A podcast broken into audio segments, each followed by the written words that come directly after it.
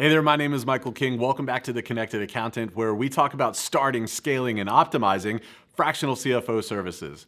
I can tell you that uh, as a fractional CFO, one of the most frustrating things for me is when I put a bunch of time and effort and energy into creating tools for my clients to use to make smarter decisions, and then they don't use them in a recent coaching call, I had one of my students, uh, she was frustrated because she had put together a really robust cash flow forecast for one of her clients and they weren't using it. They were still making spending decisions without consulting with her or using the tool. And in the call, I coached her through how to apply what I call the human action model to drive her clients to use some of those tools uh, a little bit more often. And I share this with you today because I want you to be able to apply the human action model if you get stuck with one of your clients uh, not using some of the tools that you provide for them. So let's go ahead and dive in.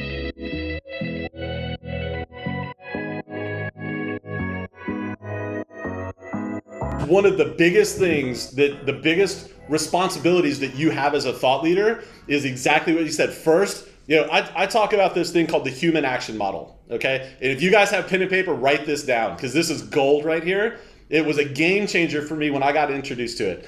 There's three conditions that have to exist with somebody before they'll take action. Number one is you've got to make them uncomfortable with the status quo.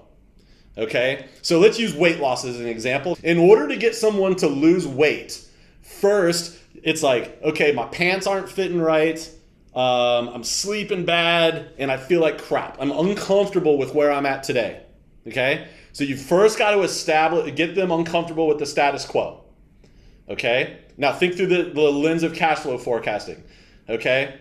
Hey, you want to go hire an executive assistant, an onboarding manager, a virtual assistant, right? All the same crap all of all of those coaching clients talk about, right? I need an OBM, I need, you know, this and this and this. You want to hire them, but you don't even know if you can afford it. Right? That's the number one reason people don't is the fear that they don't know if they can afford it. How do I know what I can afford? Okay? So you're painting those things that get them uncomfortable, okay? Number two is you have to paint a picture of a better future. Wouldn't it be great if every single time you decided that you wanted to hire somebody, join a mastermind, a coaching program, get a new office space, you know, whatever it is, you had a singular tool that you could go to, you punch the numbers in, and it tells you if you can safely afford to do that. Coaches love the word safe. okay? If you can make that decision and feel safe and empowered doing it and know if it works. Okay, so now we've got the discomfort, we've got the clear vision of a better state, and the last thing, and this is normally the one that people goof up, you've got to show them a clear path from A to B. Okay, if you want that, I can show you how to do it, and it's really three easy steps. And really, a cash flow forecast is kind of three easy steps.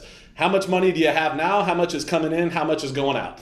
Okay? Really, it's not any more complicated than that. Although we a lot of times make it more complicated, right? So your job as the thought leader is to create all three of those conditions and then they'll do it. It's very possible to do that, but that's really the challenge that you've got to, to break out of the commodity and just doing like bookkeeping. You you'd want to get those three conditions to exist for anything you're trying to tell them.